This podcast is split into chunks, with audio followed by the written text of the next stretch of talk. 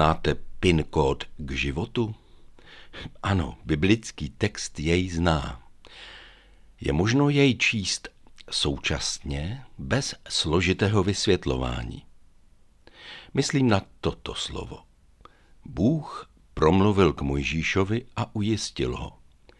Já jsem hospodin. Ukázal jsem se Abrahamovi, Izákovi a Jákobovi jako Bůh všemohoucí, ale své jméno hospodin jsem jim nedal poznat. Ustavil jsem s nimi také svou smlouvu, že jim dám kenanskou zemi, zemi jejich putování, kde pobývali jako hosté. Rovněž jsem uslyšel sténání Izraelců, které si egyptiané podrobili v otroctví a rozpomenul jsem se na svou smlouvu. Já jsem hospodin. Vyvedu vás z egyptské roboty, vysvobodím vás z vašeho otroctví a vykoupím vás vstaženou paží a velkými soudy. Vezmu si vás za lid a budu vám Bohem. Poznáte, že já jsem hospodin, váš Bůh, který vás vyvede z egyptské roboty. Pán Bůh Mojžíšovi oznamuje, že Abrahamovi, Izákovi a Jákobovi svěřil uživatelské jméno k účtu svobody. Bůh všemohoucí.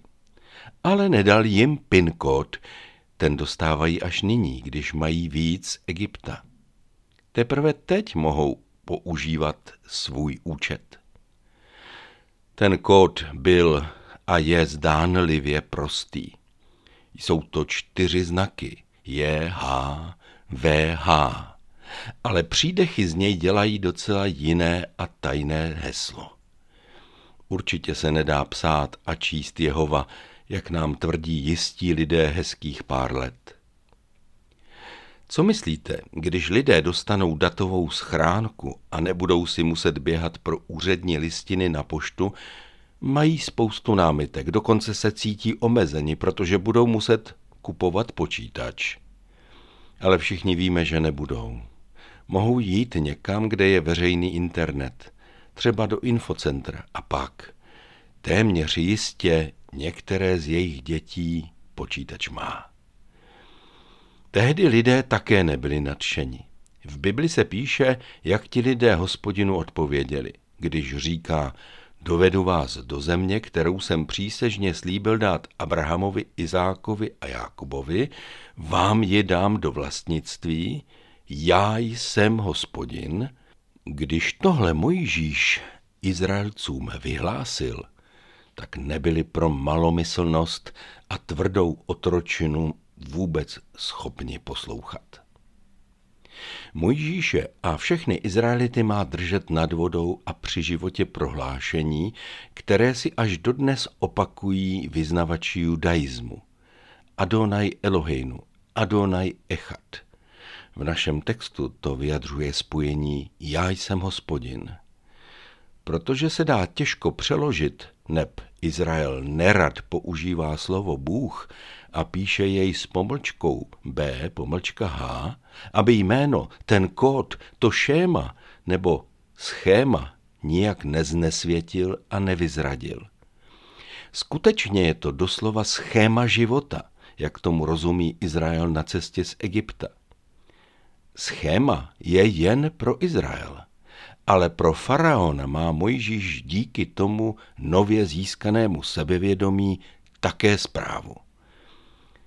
Hospodin dále mluvil k Mojžíšovi předstup před faraona krále egyptského a vyřiď mu, ať propustí Izraelce ze své země.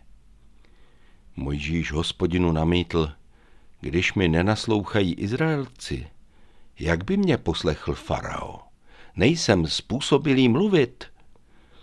Ale hospodin Mojžíšovi a Áronovi domluvil a řekl jim příkazy pro Izraelce i pro faraona, krále egyptského, aby připravili odchod Izraelců z egyptské země. Protože má Mojžíš jisté spojení s Bohem, má také sebevědomí tvrdého vyjednavače.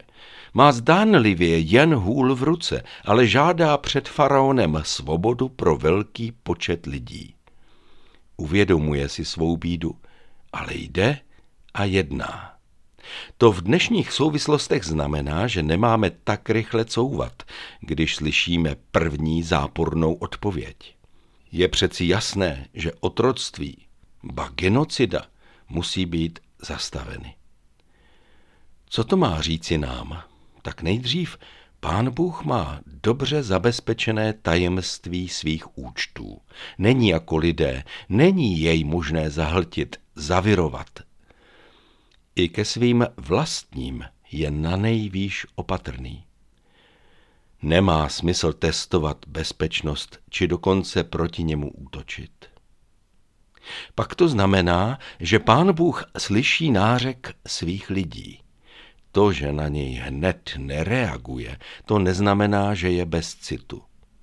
Až do poslední knihy Bible víme, že si všechno pamatuje a připomíná a jednou odpoví. To je základem sebevědomí božích lidí.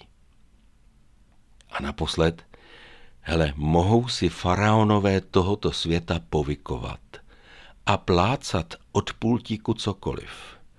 Rozhoduje hospodin. Jen si všimněte, jak to sebevědomně náš text několikrát opakuje. Já jsem hospodin. Na tom to všechno stojí.